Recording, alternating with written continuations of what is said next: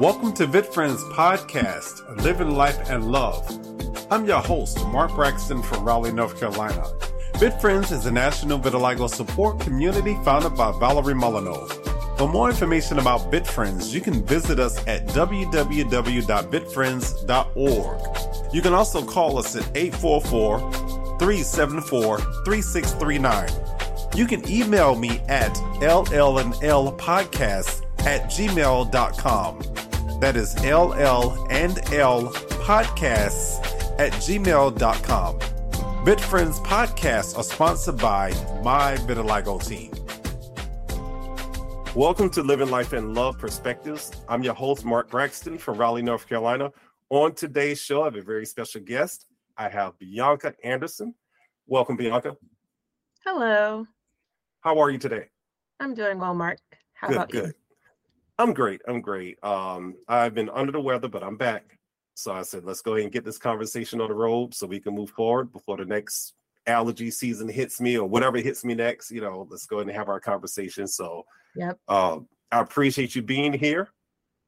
Now, this conversation is going to be a little bit different for the vitiligo community because we're not talking about vitiligo per se. And we'll get into that in just a few minutes. But before we get into our conversation, officially introduce yourself, maybe tell our listeners where you're from, and then we get into our conversation. Yeah, and thank you so much for having me. Uh, as he said, my name is Bianca Anderson. I am originally from Florida, Jacksonville, but I have spent majority of my life in Atlanta, Georgia, which is where I live now. And I am a public relations communications professional. It's what I do for a living and really just passionate about advocacy. And so just really happy to talk today about skin diseases and specifically the one that I'm living with. Absolutely. And we'll get into that. I don't want to give too much away yet. But you did say skin diseases. And for people that are my friends on Facebook, they know I went to DC for, you know, the Hill Day, you know, advocacy for skin diseases. And that's through the Coalition of Skin Diseases. So and I I shared a little bit about that journey. I shared uh, my experiences um, interacting with other people, and meeting other people with various skin diseases, and as well as share some on the podcast. Uh, Millicent and I did a podcast just to kind of share our experiences. But I wanted to have someone with a different experience from mine. You know, I have vitiligo. We know vitiligo. Um, it is it, it's an autoimmune disease. However, the results you see on the outside, you know, but there are some others that it's the same thing, but yet totally different. And I do want to get into that. That's why I had you on. Um, I don't want to get to that part of it yet, but let's talk about the CSD CSD Hill Day. Um, what was your experience like? Wow, I don't know where to start. It was more than I anticipated. And just for background, this opportunity quite literally came out of nowhere. Whenever I did my planning for April, this was not on the radar, but I personally and professionally do some work with ap- advocacy. I do do communications and corporate affairs in the healthcare space. And so Kelly Barta, who's over the Coalition of Skin Diseases, she connected with one of my colleagues. And then I have a support group that I'm a part of for my condition that I live with. And she ended up crossing paths in both those spaces. And then I ended up being able to go to the Hill Day.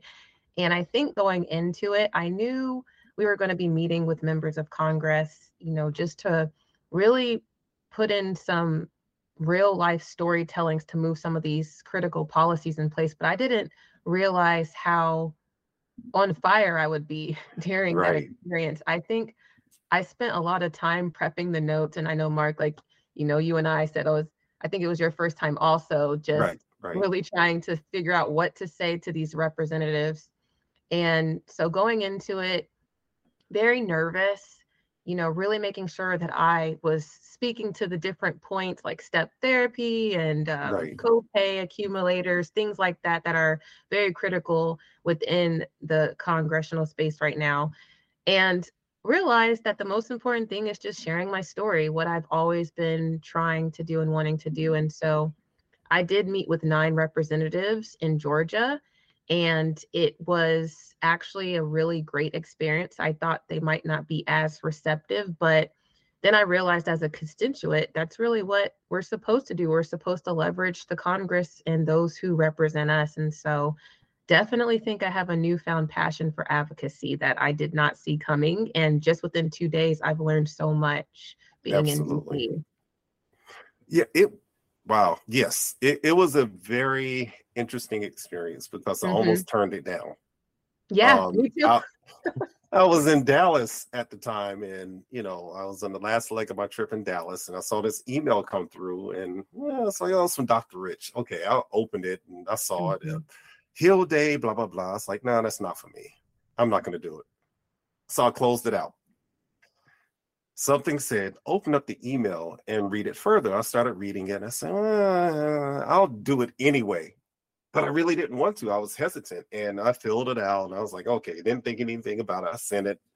And the following Monday, I was actually eating uh, eating dinner at one of my favorite restaurants, and it came through. Boom, boom! You've been accepted to Hill Day. And I was like, for real? Okay, wow. so um, what do I do now? You know, it was one of those things because I knew I was going before Congress mm-hmm. in some form or fashion. Didn't know what to expect. Didn't know what how it would feel. You know, um, talking about being nervous and all that. You know, um, and then leading up to it, getting on that plane, I was like, oh crap, I can't turn back. You know, yep. this is it. And once I arrived at the hotel, I was still nervous and finally had a chance to meet Kelly and a few others and then saw some people I recognized. I'm like, okay, I feel better. But I still didn't know what to expect. I really didn't. Um, you know, when we had our orientation sitting with each other and hearing about the different skin diseases, and I'm like, wow, wait a minute. This is bigger than me. This is and I'm gonna say it. I went in closed minded because all I could think about was vitiligo. That was it. Yep. I thought that was the only thing that existed that, that existed. And that's the only thing I'm going to talk about. But in hearing the stories and people sharing, I'm going, no, this is about all of us. It's not about one or the other. It's about all. And yeah, uh, I I think that's a big part of it. Yeah. That where the nerves came from is I hope I say this right because I'm representing. Absolutely. We said that number a lot the 84 million living with right. skin diseases. And even that's when I felt like, oh, I got to do this right. I got to go in there and I, I need to take a stand for those who can't, for those who are feeling down right now, are flaring, right. you know, right. just really are, aren't able to go to the hill. And I think it was a lot of pressure, but good pressure. Right. Absolutely. And, and it was a, great experience going into the halls of Congress, you know, at a time where at one point we couldn't go in yeah. um, because of the pandemic and situations that happened afterwards. But now being able to go in and talk to, if not the Congress person, at least their representative, to have that conversation to say, hey, this is what we want, this is what we need, and this is why we need it. Um, that was so important and I was nervous. The first person we met, I was nervous, and I'm like, uh, what stance do I want to take it? Because when I think vitiligo, my case is not as severe as someone mm. else, but I'm still a voice for someone, you know. So I started talking from the education awareness standpoint because I'm thinking about. I said, well, what about the student who has a rare skin disease that's in school? Their teacher needs to know how to support the student. The parent needs to know how to support the student the physician needs to know how to support the student. I said, so that's where the education awareness is so important. And I said, it's not just about vitiligo, it's about all of us. Mm-hmm. So I really had to change my my focus and my viewpoint on it. Yeah, for sure. I think storytelling and just really uh, they're going to hear about the policies, right? The things that we were coached to make sure we mentioned. Right they're going to hear about that. But I got the best feedback when I shared my personal journey and what I experienced because of lack of policies being put in place. And it was just really validating, I think. A lot of them I could tell were moved. And hopefully that's what sticks with them whenever they're, you know, with their colleagues and making these decisions. Absolutely. And, and I like the fact that we went as a group. So you had more than one mm-hmm. skin, skin, condition in a group. So they can yep. see that there are different versions of skin conditions. There are different conditions out there. And um, some I've never heard of before. You know, um, I've I've learned so much just asking questions and and when you hear the stories, I'm going, wow, you know, I can run, I can jump, I can, you know, drive my car with no problem. I can go to work, I can interact with people, but I have colleagues here that can't do that. You know, mm-hmm. um, their skin condition would not allow them to. So it it gave me more compassion, more empathy for other people, and a better understanding that there, there's a lot that's happening in this world, and we've got to support each other and stop looking at just a small piece of the pie and say it's only me. No, it's all of us. You know. Absolutely. I agree with you on that. I didn't realize how many outside of my condition. Like I knew some of the more commonly talked about skin conditions. You know, Mark, what I told you about my knowledge of vitiligo started and stopped with Winnie Harlow. Right, so right. you really helped to uh, fill me in on what it looks like to live with vitiligo and how the condition progresses over time or comes about in the middle of nowhere in your life, you know. So yep. it was very educational. Some of the ones that I still can't pronounce, so I'm not going to try. Right. That are hidden that others wouldn't see that people Absolutely. are struggling with. That that has to be tough to have one that isn't so visible.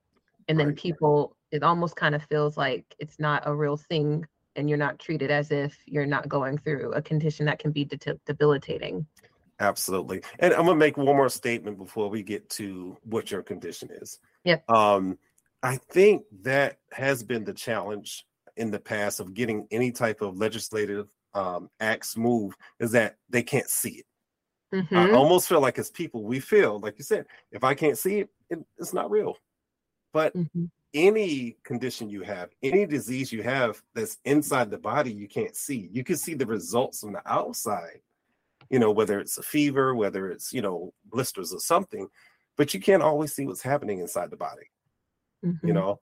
And I think it helped us, it helped them to notice, wow, okay, now I can see this condition. I can see what it looks like. Um, and it was the one young lady that was in my group um, I'm not going to say her name. However, she has HS, and she described her condition as she said it was like a suit of armor made out of sandpaper.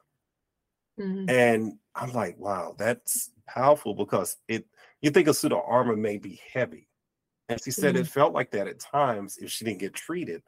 You know, she couldn't move her joints, you know, a bend her arm or legs or whatever.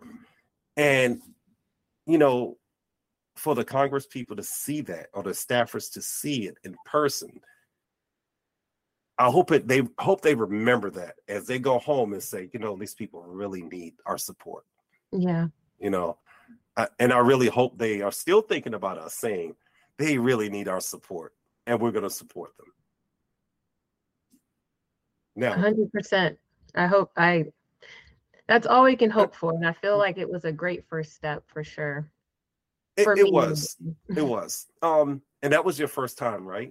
Yeah, it was my on first time. Yeah. I've heard of Hill Days, but had no idea exactly what went on or Absolutely. the importance of them. And would you continue to do Hill Day afterwards?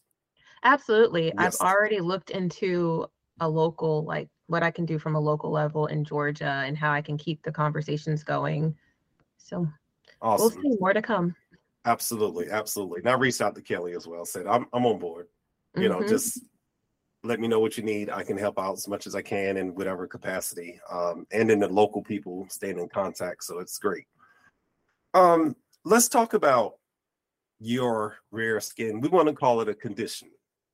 And, and let me say this to the, to the listeners.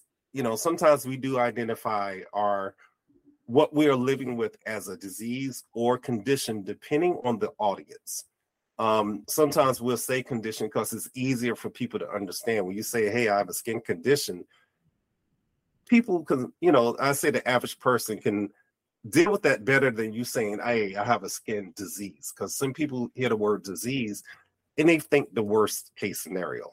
Oh, they have a disease; it must be contagious. No, it doesn't mean that. You know, So um, we've agreed that we can call it, we'll call it a condition, you know, just for the ease of some people. But we do understand when we went before Congress, or sometimes when you're talking to your medical professional, we use the term disease. So mm. share with the audience your rare skin condition. So I live with eczema, which is also known as atopic dermatitis. It actually is very common, mm-hmm. so common that it's minimized of right. how it can be debilitating living with it. And best way I can describe it is a chronic inflammation of the skin. I like to describe it as a mixture between if you came in contact with poison ivy right after having a sunburn. So it could just be very hard to function, you know, move about comfortably. And it's it, it's been interesting. I've had it since I was three years old and have gone through from areas with clear skin to being bedridden, not able to move. So it's very unpredictable. Right. Still not certain what causes it. Some say it's genetic, others say it's food you know there's different subtypes of right. eczema like contact dermatitis is another common one some people just get it if they come in contact with the product or a certain material or pollen season might trigger a flare right right um, now it's interesting um because you showed the pictures of mm-hmm. you know of the most severe case for yourself yep um and a lot of times when we think eczema um, let's be honest, a lot of us think small patches here, maybe a patch over there, maybe a patch on the shoulder, neck, neck could be on the face, but what you showed is it almost completely covered your entire body, correct? Yes. And that's why I say rare because it for those of us that don't know, you know, and this is why I mentioned um I always mention it. Education and awareness is so important because when you don't know something, you're going to make assumptions and, mm-hmm.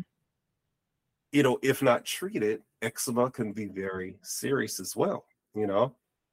Um, what are what are some of the treatments you've had to use or take to help you with your eczema?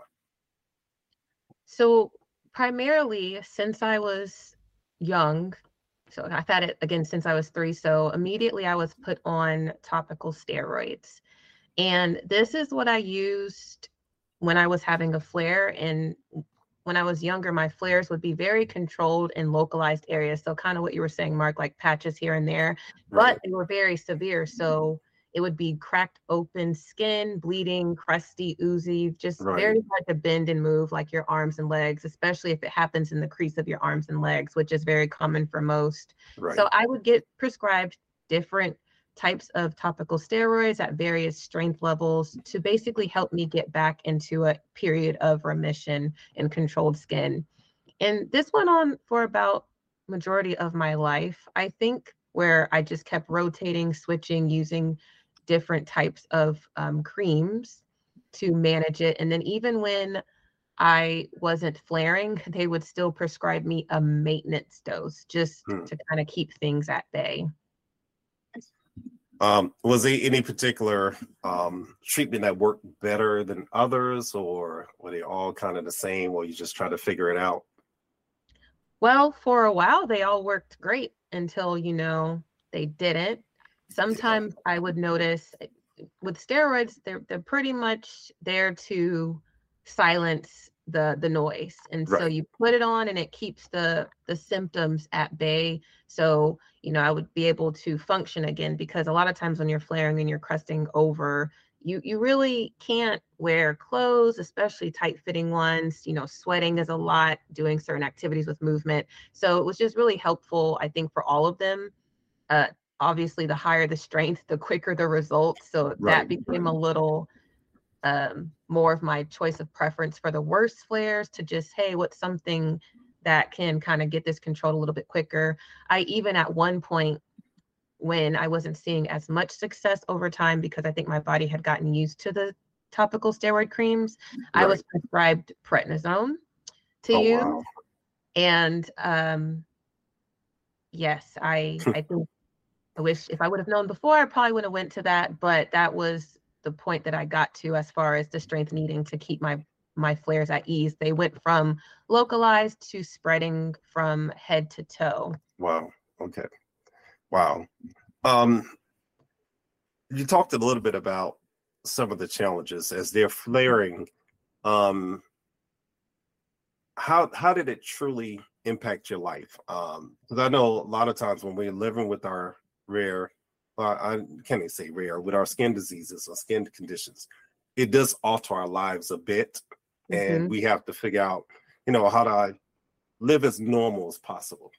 So, how did that impact you? I think, and I'll just talk from an eczema perspective 1st mm-hmm. It it's a physical and a mental toll. So physically, very painful when you're flaring. It's it's just you know having cuts and rashes. It's not just it's it's like an itch that doesn't go away. Right. And then when you have eczema, you have a compromised skin barrier. So if you can imagine itching and scratching yourself, right. you have your nails are dirty, the bacteria. A lot oftentimes we're not only dealing with rashy, itchy skin, you cut open your skin from scratching, now you have to deal with infection. So right. staph is very common in our community. Uh, there's a condition that comes from scratching and bacteria, viral infection called eczema herpeticum. And this shows up as blisters. So right. then, and then it spreads because it's viral. And so I, I also have dealt with that on top of the rash, just full body blisters, um, boils, and it's just very uncomfortable. And I think, you know, as a Black woman, something that I've struggled with was finding a dermatologist that understood Black skin because right. the way flare ups present is kind of gray black on our skin and, and you can't really see the red. And right, so sometimes right. they say, oh, well, let's just get the inflammation, the red under control. And I would look at the pamphlets and not see skin that looked like me. So I'd always have questions about, well, I've been scratching. Now I have all of this scarring. Right. And how do we work on the hyperpigmentation from the skin thickening and from, you know, the flare continuing and being chronic? How do I get back to my natural pigment? And I usually would get blank stares. And I think that's where the mental toll comes in is you have scarring, you're discolored, and you know, I would always say I'm various shades of brown. Right, right. Um, I don't want to wear, I didn't want to, you know, wear shorts and short sleeves growing up. I remember growing up in Florida, the summers would be extremely hot. Right, right. And I, my friends would say, you know, Bianca, let's come out, you know, let's go play. I would take hours to just try and find the most loose fitting, breathable long sleeve shirt because I just didn't want to deal with the questions, the being bullied, being called spotted, polka dots, you know, all this different right. things and even as an adult i know people who still hide you know the scarring and the flares that happen from eczema because again it's just it's something that you can't always control. You don't know when the the flares are going to come. And and it can just kind of put you in a really depressed state of mind. Absolutely. And i'm going to ask you about one more thing in a second but here's something too that um as a person with vitiligo we can also have eczema. So sometimes people think, oh, if I have this condition, I can't have that. No, you can have a right. combination of different things, you know, and then you have to get into the mindset of what do you treat and how do you treat it, you know. Mm-hmm. Um, and I know there's Opzelura that was originally um, created for eczema, but now they have Opzelura for vitiligo. They mm-hmm. find out it helps out with vitiligo. So, um, and I think in some form of fashion, they seem to be sort of related in how they're treated to a certain extent. Although, you know, vitiligo, you're just losing the pigmentation, you know, you're not developing, like you said, the cuts or the sometimes the boils and different things. So um when and and let, let's talk about clinical trials. Did you participate in any clinical trials in relation to you know eczema and trying to get help or support? I didn't, and I do feel like I was primarily given the easiest treatment. Oh, okay. Even if I said I didn't have success, I didn't really have access to clinical studies. And I also want to highlight although eczema is so common with millions of Americans living with it, there wasn't a lot of research until the last five years of right. Alternative treatment options. Steroids has been the number one choice. And so with uh, the current biologic that I'm on, I didn't participate in any clinical trials. And I do think, you know, that there was a lack of diversity in it. I read the research right. and the data, and I just think that's a gap. Um, definitely think that the panel of participants could have been a little bit more diverse to really understand how the drug responds in different Absolutely. ethnicities. I feel the same way when it comes to um, vitiligo in clinical trials because most times someone like myself, they always I'm always told I don't have enough. Mm-hmm. And I'm thinking, well, if I went to a dermatologist and they said I have vitiligo, that means I have more than enough. But for clinical trial purposes, I never make it in. Um, yeah. Especially when they ask how much is on your face. And I often, you know, one of the questions I ask a lot is if you're only trying to treat the face and you know the face is easy to treat, why don't you try the harder parts? You know, and I understand it's money and time and all that, but if you can treat the hands and feet, you I feel like now now you have something because those are the hardest parts of the body to treat with vitiligo treatments. You know, mm-hmm. let's tackle the hard parts. But I get it; they don't want to. They want to take care of the face first, and I'm like, yeah, but I'm tired of being rejected. And I feel like, is your data truly uh, accurate because you only have one type of data that's just in the face? What about you know the various types? Because it's like um, six different types of vitiligo. And mm.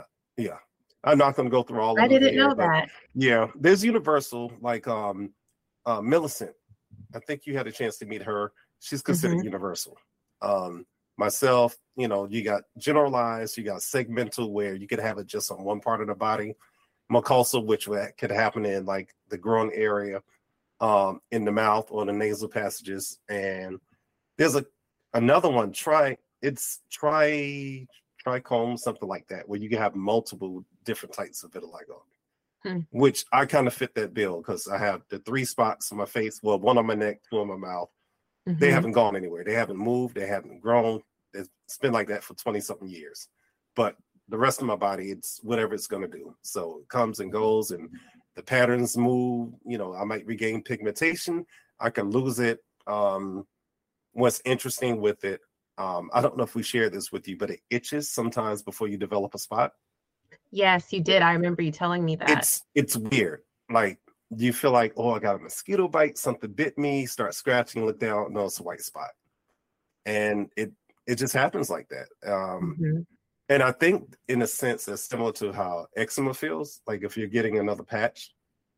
Yes, uh, they call it the itch that rashes. Wow. And see, ours don't rash; it just turns white, mm-hmm. and it's yep. weird. It usually feel like sometimes I'll have what I think is a good clear area, and then it starts itching. Right. And then the next day it's scaly, and then it's crusting, and I'm like, okay. And then obviously, if you scratch it, now it's getting infected, and you're irritating right. it, so it's a vicious cycle. Right. Right. Now with vitiligo, um, now if I get a severe bump or mm-hmm. cut it turns into vitiligo. Mm-hmm. Um, I've had scratches on kids at work.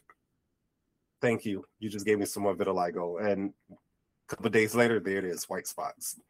Wow. Um, going out in the sun, some of us have to be careful. I'm okay. I could wear my sunblock. I'm good. But we have others in the community. They can't be out in the sun like that at all.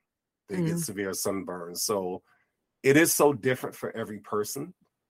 And it, and I just I feel like it's unique. It just when I sit back from a scientific point of view, I'm like, man, that person they just developed the vitiligo, but it spread so quickly. That person's had theirs for 40 years in one spot. This person completely lost, you know, they completely depigmented. And you know, I'm fascinated and I often wonder about the genealogy of it, but I'm not going to get into all that. I'm not a researcher and even to this day don't know they don't have enough information um, yeah. you mentioned that, you know, like I just feel like in the 90s we knew about these things, but we didn't have enough information about, you know, the various skin diseases or conditions, how to treat them. Um, what's going to work properly for each person. And like you said, when you're only testing on one ethnicity, we don't know how it's going to work for somebody else. You know, you have mm-hmm. to test on all to make sure everybody's benefiting from whatever um, treatment. Now, um, what are your thoughts or on education and awareness? You know, what what is it that you would want people out there to understand and know about your eczema? Let's say, like if you're out in the public, if they ask. Personally, my passion right now is about certain aspects of eczema escalating being preventable and that there are different ways to tackle flare ups and to even help your body to prevent flare ups. And again, there's a lot of things we don't understand about eczema. Sometimes we don't understand flares, but what I can share is my personal experience of what I wish I knew, which is the impact of using topical steroids. And I used them for more than 20 years. That was the only medication and option that I knew. I didn't know about alternatives and like holistic practices and right.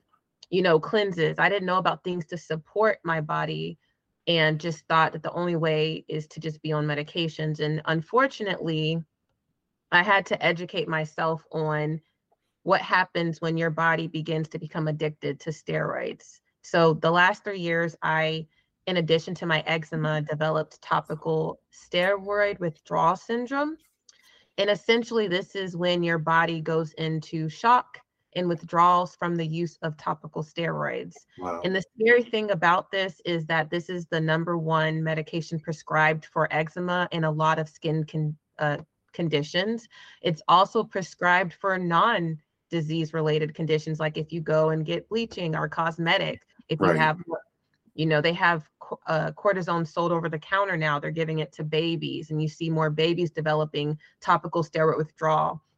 And this was eczema on steroids no pun intended with that.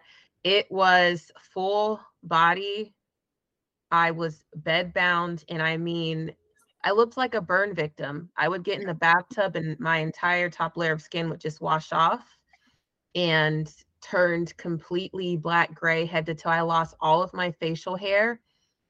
And it was, I mean, my legs and arms swelled twice the size that they were. I didn't have any skin on my feet. And this happened within months. And I think I knew something was wrong because I would start to not respond as well to the steroid medication. Right. And I told my my doctor, I said, "Hey, is it I was in college at the time, and you know, it was the same old routine: have a flare up, go to the derm, get my medication, put it on as directed. Right. And actually, I learned through my own research that you're not supposed to use these creams a lot. You're supposed to use a dime size amount, but yep. sometimes they prescribe tubs of it. And they told me, you know, use it as needed. If you feel an itch coming on, use it. And so I did, and it worked like magic but then it didn't. And I remember telling my dermatologist, hey, can you get addicted to this? Because I used it for the recommended time and my flare is still here, but only it's worse. And it's in a spot that I've never had eczema before and was told, oh, let's just switch it around. Your body might be getting used to it. So whenever I went into TSW in 2019, at that point, only oral steroids, prednisone was working for me. Wow. That that's another issue is that that yes. to be prescribed for uh, skin conditions and it it changed my life. I was bedbound. I almost lost everything and i had to advocate for myself.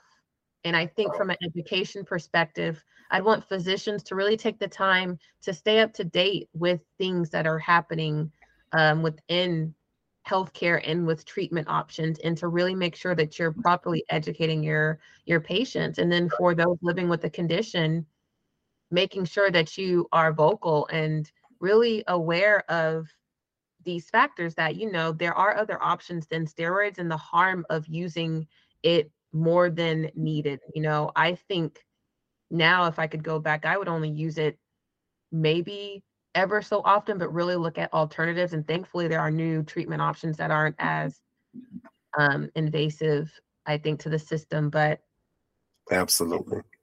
Wow. Um, and, and I and you showed us those pictures, and I think mm-hmm. Kelly as well had the same experience. Um, mm-hmm. and I'm gonna say they're powerful pictures because you you can hear how you describe it, but to see it yeah. also, it's like, wow, you know, um, we don't realize how our bodies, like you say, get addicted to certain things, and mm-hmm. we're thinking it's doing us some good, and in the end, it's doing us some harm. Mm-hmm. Um, even with the Opzelura, it says the same thing. Use a, you know, I think about a dime size, you know, certain areas, not the whole body. Because sometimes, you know, we'll get stuff and be like, "Ooh, I'm gonna put it everywhere." No, mm-hmm. small area. um, but that's where we have to educate ourselves too about mm-hmm. these creams and what they're prescribing. And and one of the thoughts I had, you know, because when I first developed vitiligo, I was given a topical cream, and what the um, dermatologist said was, well, you know, put it on your hands, you know, and, and your legs, and you know, and you should see results after six months. After a year, there was no results. I had more spots but I never knew that the topical cream was really designed to work on the face. Mm. So I'm thinking you had me buy a cream that you knew, or maybe you didn't, wasn't going to work on my face. I mean, on my hands and feet, because that's where I really wanted it. But it was only designed to work on my face, you know. And and at that time, you know, these little spots, I mean, you can't hardly see them. So why am I going to put cream near, near my mouth? So then I'll get medication in my mouth. No, I don't want to do that. Um, so it, it just, you know, it makes me wonder, and I'm hoping that anyone who gets diagnosed with any type of skin condition, that they do some research first, you know, or get a second or third opinion for from other dermatologists um, regarding any type of treatment, you know, or look it up, do your research. There's a whole mm-hmm. lot of information out there, and or talk to others that live with the same condition. Mm-hmm. because we can learn a lot from each other if we talk to each other you know? Um i'm learning a lot about different treatments people have done like the light therapy. I, i've never done that. I was offered laser therapy laser whatever. I'm like i'm not doing laser. No for this? No i'm not doing that. So yeah. th- there's different options but i'm like no i'm gonna be okay. I'm just gonna live my life. You know i'll talk to other people I said, if I ever feel that I need to get a treatment, I'll do so. I said, vitiligo, it, it it's not going to put me in the grave. You know, stress will, depression will, other things. Uh, and I've said this before on the podcast. I said, I have asthma. That's more important than, you know, my skin. I said, if I can't breathe, then what? You know, that's that's my concern. So, you know, I, I don't I guess at this point in my stage of life, you know, I don't worry about what my skin looks like.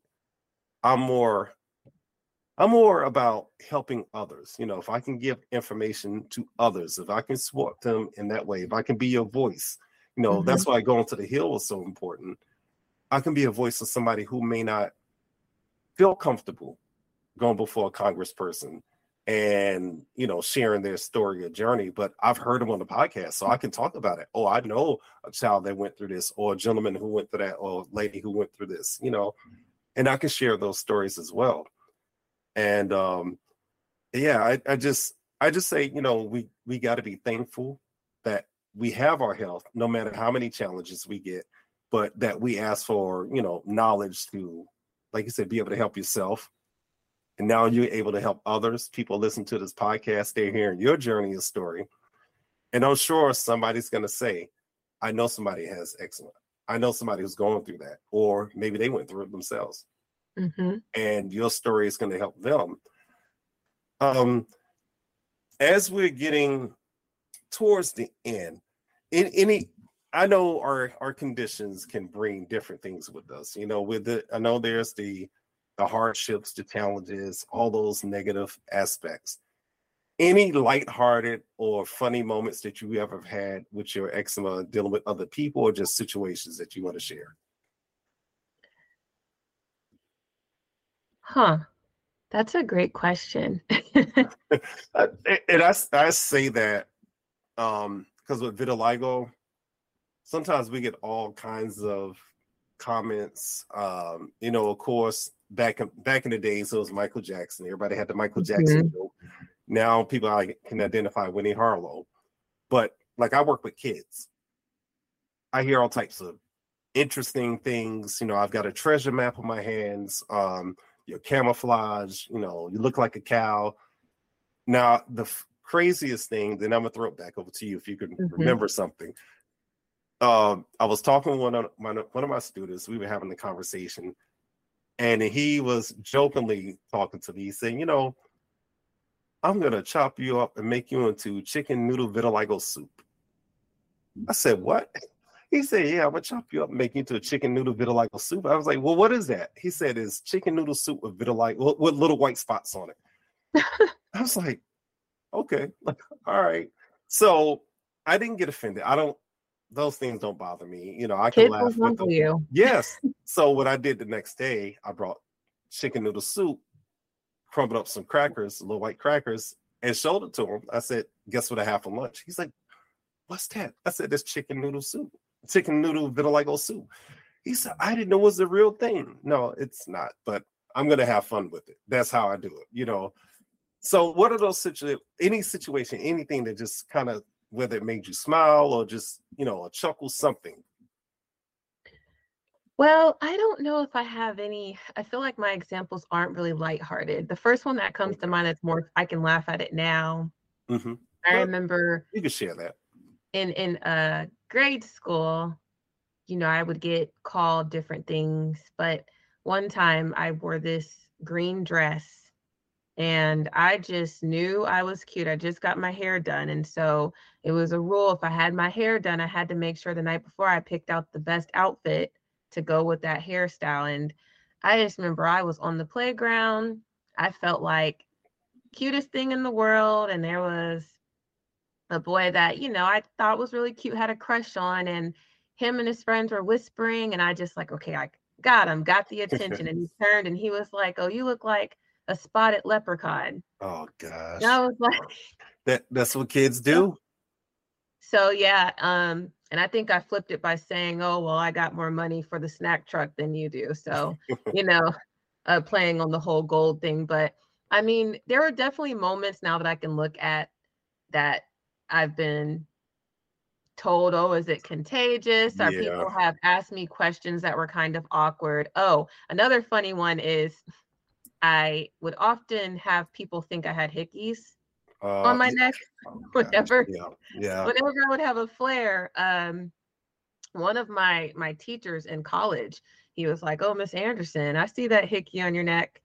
And I said, "Oh, I said you're so uneducated because this is eczema." And the whole class was just like, "Oh!" And he just his whole face turned red. You can tell he was so embarrassed. And so, I think that was a good to not assume. But right you know um so there's always people unsolicited advice is now that i said yeah. i don't have any examples and now they're coming out i get a lot of unsolicited advice.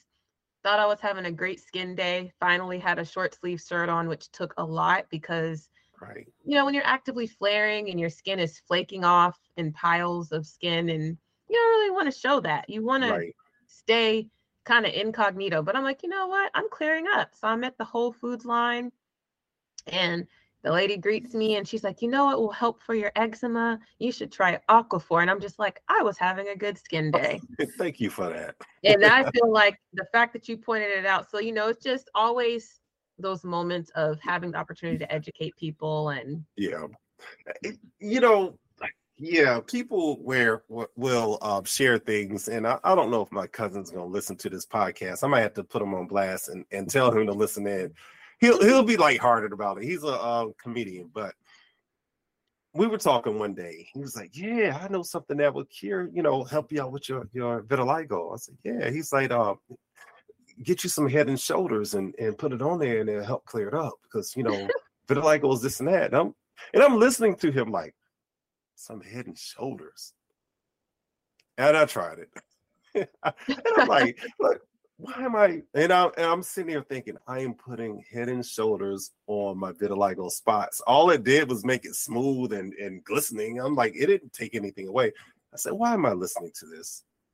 But we become desperate at times. You know, people have all these different um, remedies that will work or if you drink this concoction or make this and this will work if you you know take a little lemon juice and vinegar don't for my listeners don't do that i'm just saying what people might say i don't want anybody going oh yeah i'm gonna get some lemon juice and vinegar rub it, rub it on my skin don't do that but people give you all types of things to do and sometimes we listen because we are desperate for some type of relief or you know or cure mm-hmm. and right now there's no cure for these things. You know, we're hoping for one for all skin diseases that there's some type of cure. So because people want relief and need relief.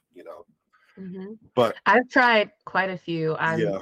There's been things I found through my support group, especially mm-hmm. when I was at my worst. I mean, I was drinking some kind of clay, dirt from another country that I had imported over, you know, mm-hmm. whatever it took to make myself right. stop drinking, I was willing to do it. I had a lady tell me in my country we have a plant that will cure you, and I'm thinking, okay, if you have that plant, why is that plant only growing over there, and why haven't we heard about it? Somebody would try to sell that. Come on, if you got this miracle plant that's going to work, not to say it is not there, somebody's going to bring it here to the U.S. and mark it up, you know, higher. But mm-hmm.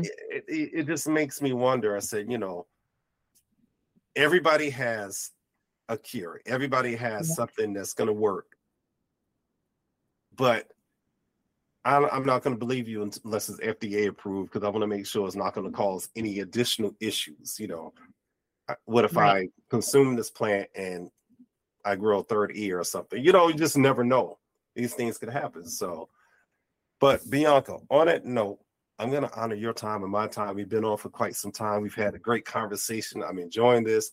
But the vitiligo community members that are listening, I think is great for all of us to get a different perspective on skin conditions and and or diseases.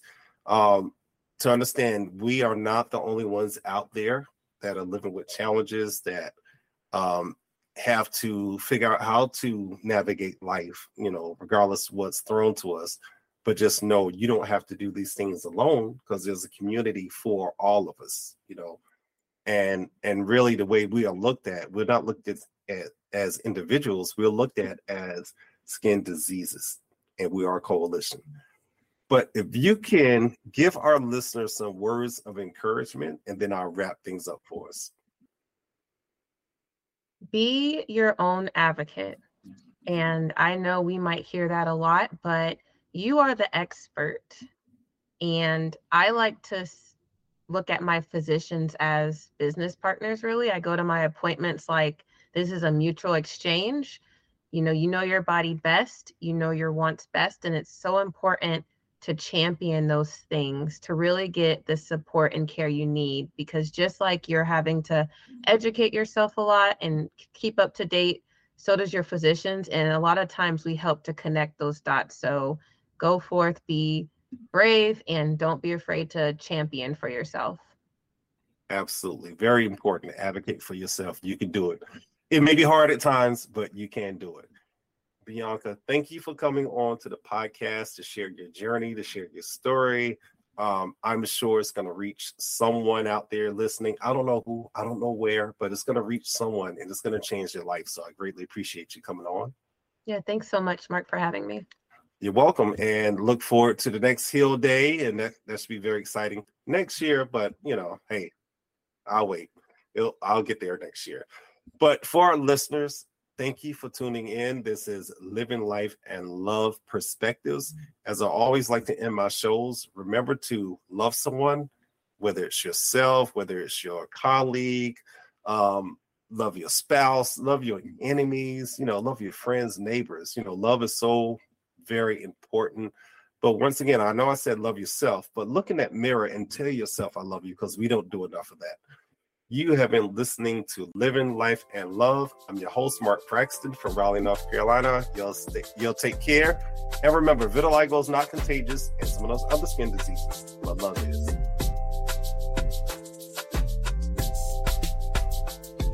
You have been listening to Living Life and Love with your host, Mark Braxton from Raleigh, North Carolina.